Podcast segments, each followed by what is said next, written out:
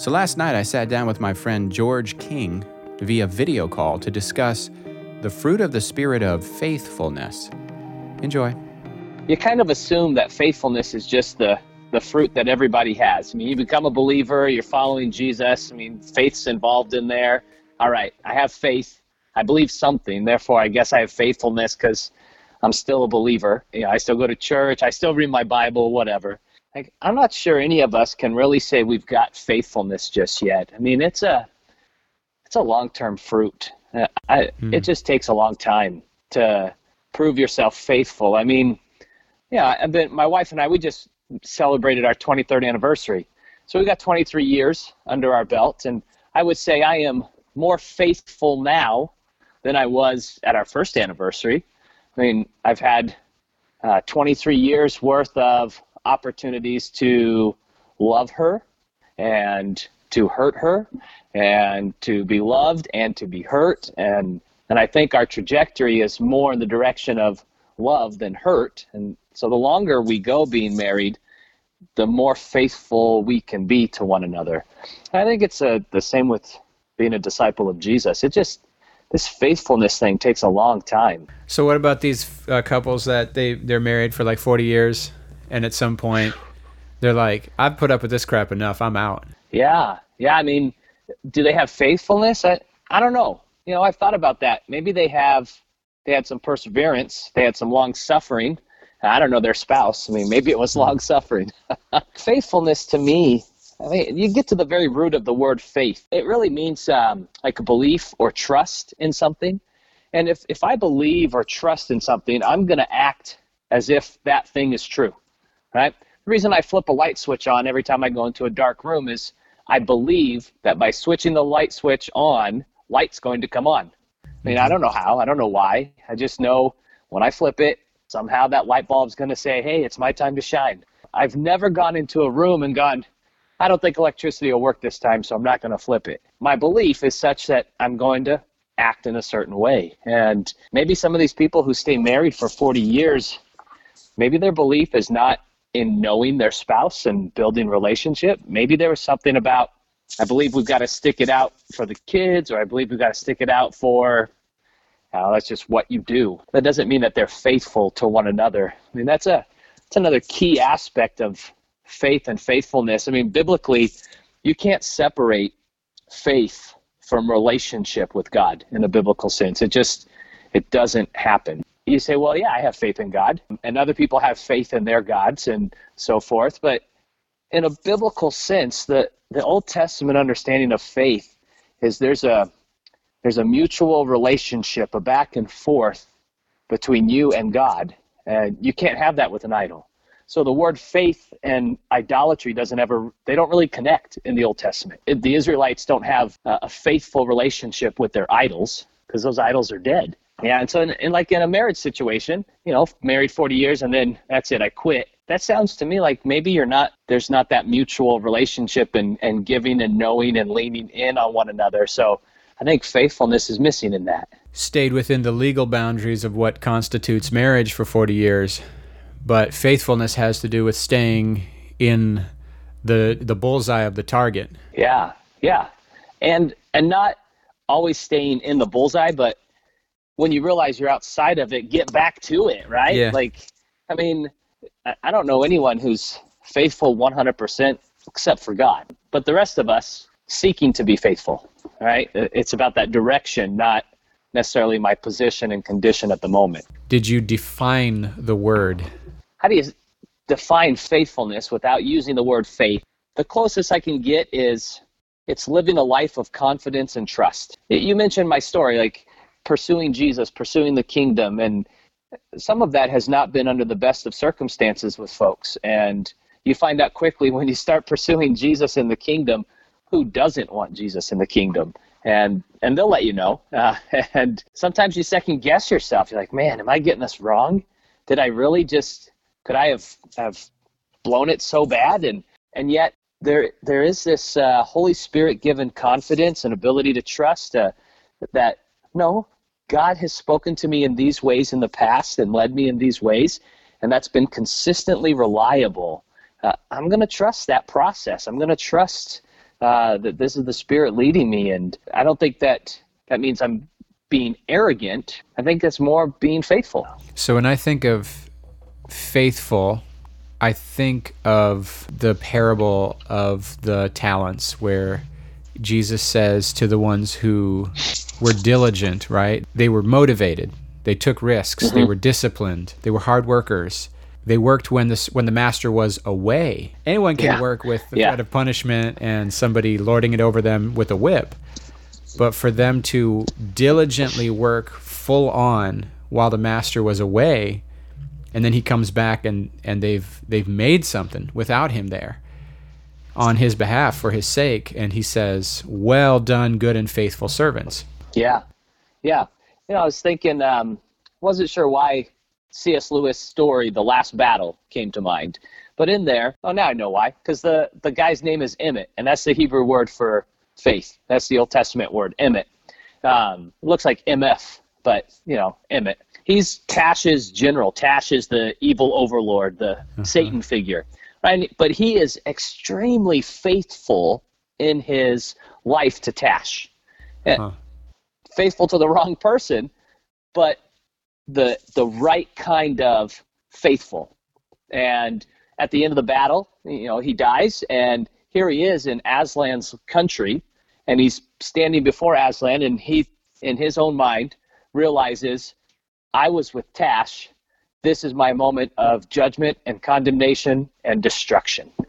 And Aslan tells him, What you did for Tash, I take that as service to myself because you can only do Tash only accepts evil and destruction and faithlessness. He didn't know what to do with you. You, you were faithful, which is a scary thought. I mean, I could be faithful to the completely wrong thing. You and I both, I'm sure, have experienced it, something that I believed and have acted on, only to find out it's not true. Right. I mean, I have a background as a personal trainer. Most diets are that way.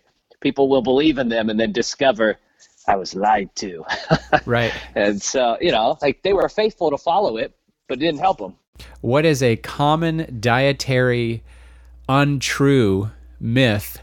Carbohydrates get a bad rap. Like all of a sudden, all carbs make me fat. And so they stop eating carbs and then they can't figure out why they can't move and function. And they're like, because you need those carbs. Like, you have to have those, right? And then the other thing, all fat is bad. Well, no, just like Twinkie fat and man made fats, but avocado fats and fish oil fats, those are good for you. Uh, so people will try to go to an extreme and cut one thing out altogether, uh, thinking that uh, if I only eat this, then I'll be good. I mean, just for example, they start off eating plants, right? Yeah. Uh, basic vegetarian. And then when the flood comes, atmospheric changes, you know, body is not doing what it needs to do. It's going to need more protein to recover well, now you're going to have to eat some meat because you're going to need more protein than what you're getting. You know, those sorts of things all throughout Scripture. Uh, I think he changes it four or five times. When I was a brand new Christian and I discovered Genesis 9, this uh, covenant with Noah, where he's like, all right, no more floods. Also, you can have meat. I remembered thinking, oh, yeah, baby, it's the prime rib covenant. It's a good day. There you go. Right, right. So, in this passage that our whole class is built on, which is Galatians 5, the fruit of the Spirit, unlike some of the other fruits of the Spirit, which seem like, oh, okay, joy, joy comes from the Holy Spirit. Oh, love, love comes from the Holy Spirit. Oh, peace, peace comes from the Holy Spirit. Faithfulness, huh? I thought that was my job. yeah, I'm glad you, you point that out. Because, you know, the, the first thing that, that you notice is it's the fruit, singular, of the Spirit. I mean, anything that's coming from the Holy Spirit is the fruit of the Spirit. And I think there's significance there that it's singular you can't really have one without some measure of the other. So it's not like I can go, all right, fruit of the Spirit is love. I'll start there. I don't care if I have any of the other things, I'm going to have love first. One common right. exercise I hear people do all the time, and it makes me cringe. They go to 1 Corinthians 13. Love is patient, love is kind, and so on, right? And they tell people, they're well meaning, I'm sure, but they tell people, just put your name in there. Tim is patient. Tim is kind. You know, and if you're like me, I'll be the first one to tell you, George is not patient. Nope, George is not kind. Are you kidding me? Of course, George keeps record of wrongs. That's I'm a human. I'm fallen. That's what I do. it's love that does that. Like, well, if love does that, if if I want to be more patient, more kind, then I have to become love. And the only way I know how to do that is abide in Jesus. I mean, that's it. Yeah. I don't I don't know any other way. And uh, Scripture enjoys talking about these things in terms of fruit and trees. And personally, I think it, it's always pointing us back to Genesis 3. I think it's always taking us back to garden language pre-fall, mm. and because that's the pattern that we're supposed to follow. So how do I grow in faith in the in the fruit of faithfulness? The, the language I, I prefer is abiding in Jesus, right?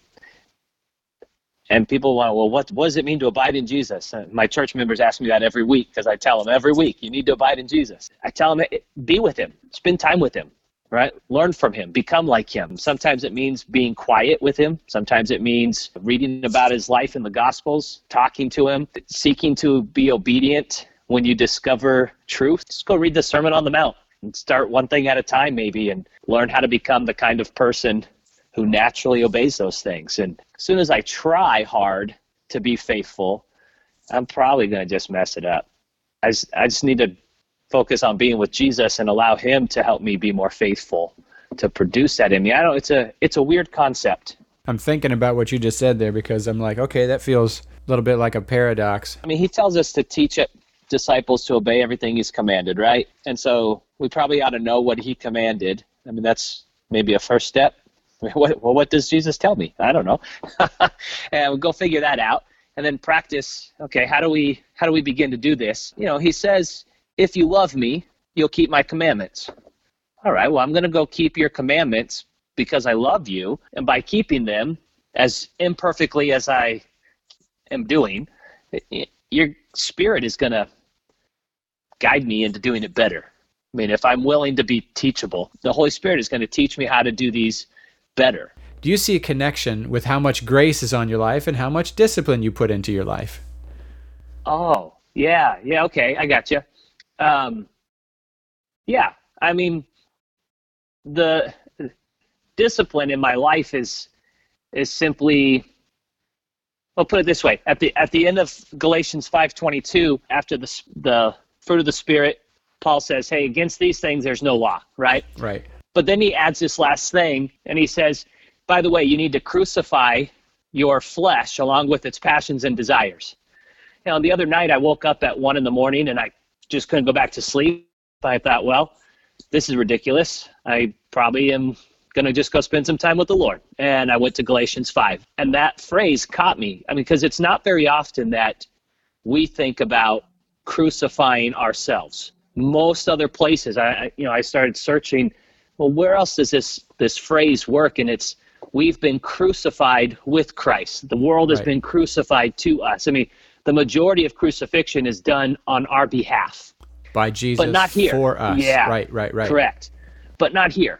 Here, Paul clearly says you need to crucify yourself, your flesh, along yeah. with its passions and desires. And Jesus said the same thing. If anyone has any desire to follow me, he needs to take his cross up every day. Well, uh-huh. he's not talking about putting a necklace on, right? I mean that that cross that's a torturous device designed for one thing to humiliate and devastate and kill what goes on it. And Paul is saying that's your flesh, your passions, your desires, what you want. That's got to go on that cross and, and die. And I have a part to play in that. Uh. And so when I when I engage in any kind of disciplined action that is surrendered to the Holy Spirit, I mean, you've got prayer and fasting and and so on. I, but I think lots of things can become what we call spiritual disciplines. If they're surrendered to the holy spirit they enable me that that's god's grace enabling me through that activity to do something that i just can't do on my own. I can go out and try and muster up faithfulness and love and patience uh, or i can fast and let the holy spirit work on me through fasting. And in fasting maybe discover why i'm so impatient or unloving and begin to deal with that. And I wouldn't have been able to do that on my own. So I think there is a connection between discipline and grace. Grace is always opposed to earning, right? But right. it's not opposed to effort. grace empowers our effort and enables me to do what I cannot do on my own. Yeah. That's the second time in this conversation that I've heard the the ghost of Dallas Willard. Yes, I think so. I think I've been pretty influenced by Dallas Willard. Dallas Willard was the one who taught me that Jesus' teachings, a lot of the church used to think Jesus' teachings are only designed to be impossible to prove to you how much you stink so that you would real yeah so that you would realize you'll never you'll never be good enough. I guess i'll just have to be forgiven as a moron and get to heaven on on jesus's merit yeah. instead. And dallas said we are going to get to get heaven by jesus's merit instead of our own. However the commands of jesus are actually meant to be lived because the commands usher us into a lifestyle that expresses and experiences the faithfulness and goodness of God and the design of God, and we can get to the point where we obey God naturally and easily. Yeah, I think I think it was um, Dallas Willard in the Divine Conspiracy. You know, yep. Jesus teaches in the Sermon on the Mount, "Don't let your right hand know what your left hand is doing." And I remember early on as a Christian reading that, and going, "How is that even possible?" And I would try things with my right hand to see if there's any way that my left hand couldn't know because I, I wanted to take this Jesus seriously, right? Like I'm supposed to obey what he commands. And I thought, nope, there's no way to do this. But and Dallas simply said, you become the kind of person who just naturally does these things. That's the goal. This is just how you live life. So when you brush your teeth or when you're putting on your clothes, you're not really thinking about any of that. You just do it. Like, oh, well, yeah, that makes way more sense. And when I think of faithfulness, I think of the word loyalty in the generation of Noah. Yeah. He was the only one. Yeah. You know, he was the only one that was found righteous, or maybe another way to say is he was the only one that was still loyal to God. Everyone else yeah. was following after the lusts of the flesh, the pride of life, the boasting of what a man has and does. You find a moment in Paul where he's mad and he starts naming names. he says, Demas ran after the world. Uh, this guy left me. This guy left me. The only one I have is uh, Luke or somebody like that. Yeah. And I and I'm going, dang, Paul's salty. He like names names. Proverbs says that the the fear of the Lord is the beginning of knowledge or the beginning of wisdom, right? And in Scripture, fear and faith in the Old Testament, fear and faith are used equally to describe our relationship to God, each about 150 times in the Old Testament, which is a strange thing. Like, we don't ever talk about the fear of God anymore, unless, of course, you're like a fire brimstone preaching pastor somewhere. But um, mostly we just want to talk about faith. But in the Old Testament, faith and fear, they, they were inseparable in a relationship to God. And it's that fear of God that's the beginning of knowledge that, that leads to wisdom and, and the, the life that Psalm 1 describes as a fruitful tree, right? I mean, here's this image of fruit again. Adam and Eve back in the garden had this opportunity to walk with God daily in the cool evening breeze so he could teach them and impart wisdom to them as they grew in his presence and relationship. Or they could reach out and take that fruit for themselves. And that's what they chose. And I think that's just a basic pattern all throughout Scripture and in our own lives. Lots of people saw it. When Paul told everybody, hey, everywhere I go, the Holy Spirit tells me, yeah, you're done, buddy. You're going to die. I got to I gotta go back and do this. They're crying and they're trying to persuade him to stay. And like, how could you not do that, right? I mean, here are all these believers. Aren't they praying? Aren't they listening to God? Aren't they hearing the Holy Spirit? And, and they're trying to deter Paul from going. And yet, Paul knows, no, I mean, there's wisdom in what you're saying, but I don't think it's the fear of the Lord wisdom right now, and I need to pursue uh, this. Right, self-preserving wisdom. Yeah, Kinda similar to uh, Peter saying, "No, Lord, that'll never happen to you," and he's got his face set like a flint to Jerusalem. Yeah, you yeah, know? absolutely. Now, I mean, can you blame Peter? If it were in your power to protect Jesus from being crucified, don't you think you'd want to exert some of that power if you were one of those disciples? Like, Hundred percent. Man, that's and I, I think that's why Jesus told them, Hey, you guys need to pray. I mean, you're you're about to be tempted to take the fruit of your own knowledge or to rely on the fear of the Lord. I don't think you're strong enough yet. Of course, the the classic example is Abraham and Sarah, the mother and father of faith. I love that the Bible remembers them and names them as the Yeah. father and mother of faith. And uh, Sarah laughed, right? And then lied about it. and then they both went in all in with the taking advantage of Hagar and it's and it's interesting to me because I put in my notes some stuff here on Abraham. I mean, it took Abraham about 75 years of his life before God starts speaking to him that we're told of in Scripture. I mean, maybe he was speaking to him when he was in his 20s, but it's not recorded. We don't know. You know, and so here's a lifetime of living before we have someone who hears from God, and it's another 25 years of him practicing obedience to the one thing that he's told to go do before God makes that promise to him. Like when I when when I first read through Genesis, I got this idea that Abraham and God talked every day. They were buddies, like texting back and forth and Snapchatting and all of that, but it's really like every 20, 25 years that God speaks to him. You know, he, he has to go on with a faithful life for 20 years with one word, you know, and some of us struggle if we think we haven't heard from God in the last 24 hours. And well, I just don't know what to do. Like, yeah, you do. There's there's plenty. There's more to be obedient to still than to figure out new secret will of God. But he, he's called righteous because of his faith and faithfulness. And in Isaiah, uh, God God calls his people oaks of righteousness. I'm not a botanist by any means, but I thought, well, that's interesting. Oaks of righteousness. And so I looked up some stuff on oak trees, and you know, they don't begin to produce acorns, fruit, until they're about 30 years old. That's a long time for a tree to have to wait to produce fruit. And man, faithfulness takes a long time because if you do the act once, does that make you faithful? I don't think so. I think you have to do the the same act over and over and over for a long time before you can rightfully be called faithful. So after 30 years, you can start producing fruit, but they don't reach full maturity and, and consistently producing fruit until 75 years. like that takes a long time to become an oak of righteousness. and you can throw the whole thing down the tubes if you don't finish the race.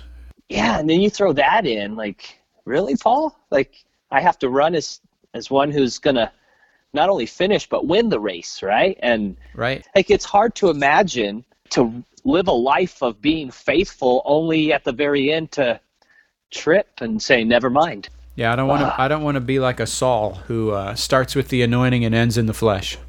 or worse yet a solomon who prays to god give me a heart of wisdom to lead your people. And, and god says man that's good. That's good in my eyes that you asked for that. I'll give that to you and everything else. Only keep doing this every day. Keep ha- asking for this same heart. And and solomon goes all right i'll go do everything kings of israel are not supposed to now. What? Why would you how can you do that? And moses says hey you know whoever's on the throne there they've got one job. They need to handwrite the torah so that they can internalize it right? Imagine if the president of the united states had only one job. He sat down and he's just handwriting a copy of the hebrew scriptures That'd be amazing. would that be incredible? Moses says here's what you don't want to do. Don't go get horses and chariots especially from egypt. Uh, and don't pursue gold. And don't seek to expand your territory. And leave the women alone. And all four things immediately that's where solomon goes. Like oh. General spiritual lessons that that have just sort of come to you through osmosis by virtue of being so immersed in martial arts. oh ah position control submission I mean, it's it's a pattern. It's a sequence: position, control, submission. And if you can if you can remember that, if you train with that in mind, I mean, your jujitsu is going to far outpace your classmates, and they're going to be either quitting because their egos can't take it, or asking you, "How are you getting so much better than me?" and so spiritually, I mean, I look at that same thing and go: position, control, submission. Like what's my posture before the Lord? I mean, am I, am I even, am I abiding? Am I being still? Am I doing Psalm, is it Psalm 34, 7 or 37, 4? I don't know, the numbers I get back, mixed back and forth. But it says, delight yourself in the Lord and he will give you the desires of your heart. And then a few verses down, it says, wait longingly for the Lord. Eh, do I do that? Do I do that? Because if I don't, then the next thing, control, is just, it's not going to be there. It's going to be my control, not being controlled by the Holy Spirit, not being led by the Holy Spirit. When you get to the submission part, the execution of, you know, the end game in, in jujitsu is they tap and you win. The end game in discipleship, I think, is love. Like, if I'm not following position, control, submission, I, I'm never going to love. I'm going to do cheap tricks to that look like love, but it's not. And then I think another thing I have learned you try and keep training with as many people as you can and you know they're trying to choke you. They're trying to break you. But when i find myself in a position where i'm in trouble two things have to happen. I have to change elevation and i have to change my direction. Like if i'm colliding with someone and we're stuck here i can't think that i'm just going to keep pushing harder and it's going to work. I either need to get lower and cut an angle or higher and come over a new angle or something but there you have to change elevation and direction. And so uh, I remind myself all the time when I'm colliding with something, if there's spiritual warfare going on, or if I'm at odds with a brother or sister or someone on the board of administration, you know, that never happens, by the way. I always agree with my church leaders 100%. I'm joking. We, we don't, right? I need to change my elevation and direction. I mean, I, I need to drop down to my knees and pray and I need to decide to move in the direction that the Holy Spirit tells me to move. I can't remain stubbornly locked in hoping I can out strengthen, out muscle, outlast my my opponent. And then another thing, I'll give you one more, pressure. Jiu-jitsu is largely about pressure. I mean, and there are two kinds of pressure. There's the kind where you move really fast around your opponent so they constantly have to move and respond to what you're doing and, and you can exhaust them that way. But you can only do that for so long. The other kind of pressure is you turn into a giant wet blanket that smothers them. And no matter what they do, they cannot move the direction they want to go. Being on the giving end of that pressure is great. It's it's really fun. You know, it, it's great when you can tell I have psychologically broken this person and now I can do whatever I want physically. but when you're on the receiving end of that pressure, it can cause you to panic and make dumb mistakes that get you choked or put into some shoulder, elbow, knee, ankle lock or whatever, you look back on you go, I know I knew better than that. I know not to do that, but I did it anyway. But pressure when if you can learn to stay calm and breathe and relax and realize well they're safe positions even though the pressure's on i'm safe my elbows are in my chin is tucked nothing's exposed i mean it's not necessarily comfortable but this too will pass we're going to find a way out of this. And I liken that to watch and pray. Watch and pray. Like sometimes life just sucks and it feels like there's no way out. Stay patient. I mean, that's God is faithful, right? God is faithful, and it's an opportunity to practice my faithful response to Him. Yeah. Do you remember one time in seminary I leaned over to you? I said, George, uh, what would you do if right now I just hauled off and randomly punched you in the face? And without even looking at me, just very quietly, you said, you would be on the ground so fast you didn't know it hit you. I, am pretty sure that was in our um, pastor as servant leader class. Uh, was the same class that you and I did like a little project on parenting. I remember that. That's crazy. You have a good memory. Well, it's not very often that someone asks me that. I came across this Jewish myth. There's there's a craftsman who his art is clay, and he creates this human form out of clay, but on it he writes the word emet, which means faith or trust or faithfulness, what we've been talking about, emet. This clay figurine begins to grow and getting larger and larger and larger. As it's doing this, the creators he's scared. He's afraid what's going to happen as this thing gets bigger. Right? He he doesn't trust that it's good. He's worried that it's going to turn evil. And so he has this idea that if he can reach the forehead and wipe off the first letter of the name, then that will cause the this creature to stop growing. And so he tricks it into bending down and does just that. Because when you take the first letter off of Emmett, you get Met, which means death. And so this thing began to die and and he saved the town on this. And so like the purpose of the, the myth or is that without faithfulness, death is what we can expect. And I, I thought, wow, that's a that's really powerful. There's a very thin line between faithfulness and death. There's one letter. One letter is all that there was there in that story. And uh, like, wow, you know, and all throughout Scripture, we're given these two options. You quote Hebrew about as often as I quote Greek. How did you stay up on your Hebrew? Uh, I'm a nerd. I'm a nerd. I keep I keep trying to. I mean, even right now, I'm I'm enrolled in some Greek and Hebrew courses and trying to get better and better at it. I mean, I would love it if I could just carry a Greek and Hebrew Bible around and not need my English, but I'm not that smart. But I, I really enjoy the stories and. That all sounds very nerdly and geeky. until until you meet someone and they see the connections that are lost in translation. Yeah. Yeah. And then all of a sudden you go, "Oh, that's not fair. I want to learn that." Yeah, I'm a little bit jealous of that. Like, oh, you got to discover that and see that. Oh man, I wanted, I want that. And when I read in Greek and Hebrew, it makes me do it slowly, and so I have to pay attention. So that helps. I'm heavily, heavily dependent on my software. Well, there's nothing wrong with that. I mean, the software now can do what our professors spent their entire dissertation work on, and we can do it in like two minutes. And uh, I've talked to some of those people, like, I don't know how to feel about this software. So, what are you guys working on tonight? Oh, we're going to work on passing guard.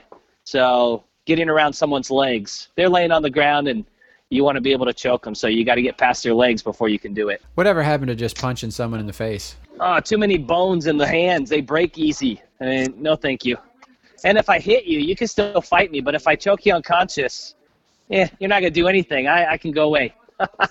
This definitely reminds me of how I felt in seminary. The whole idea of.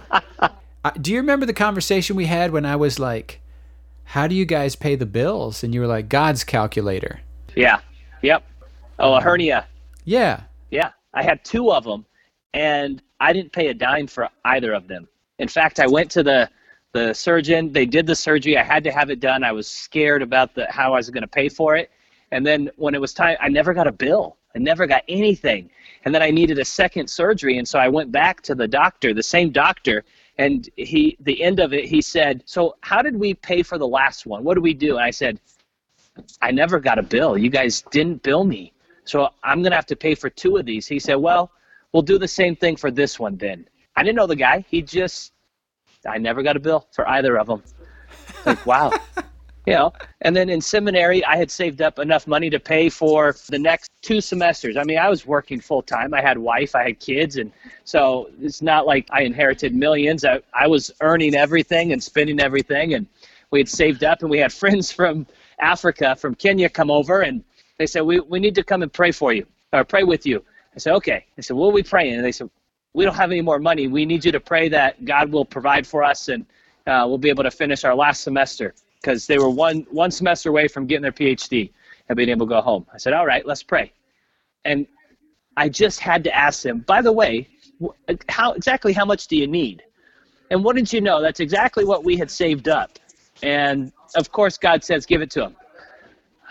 okay, God.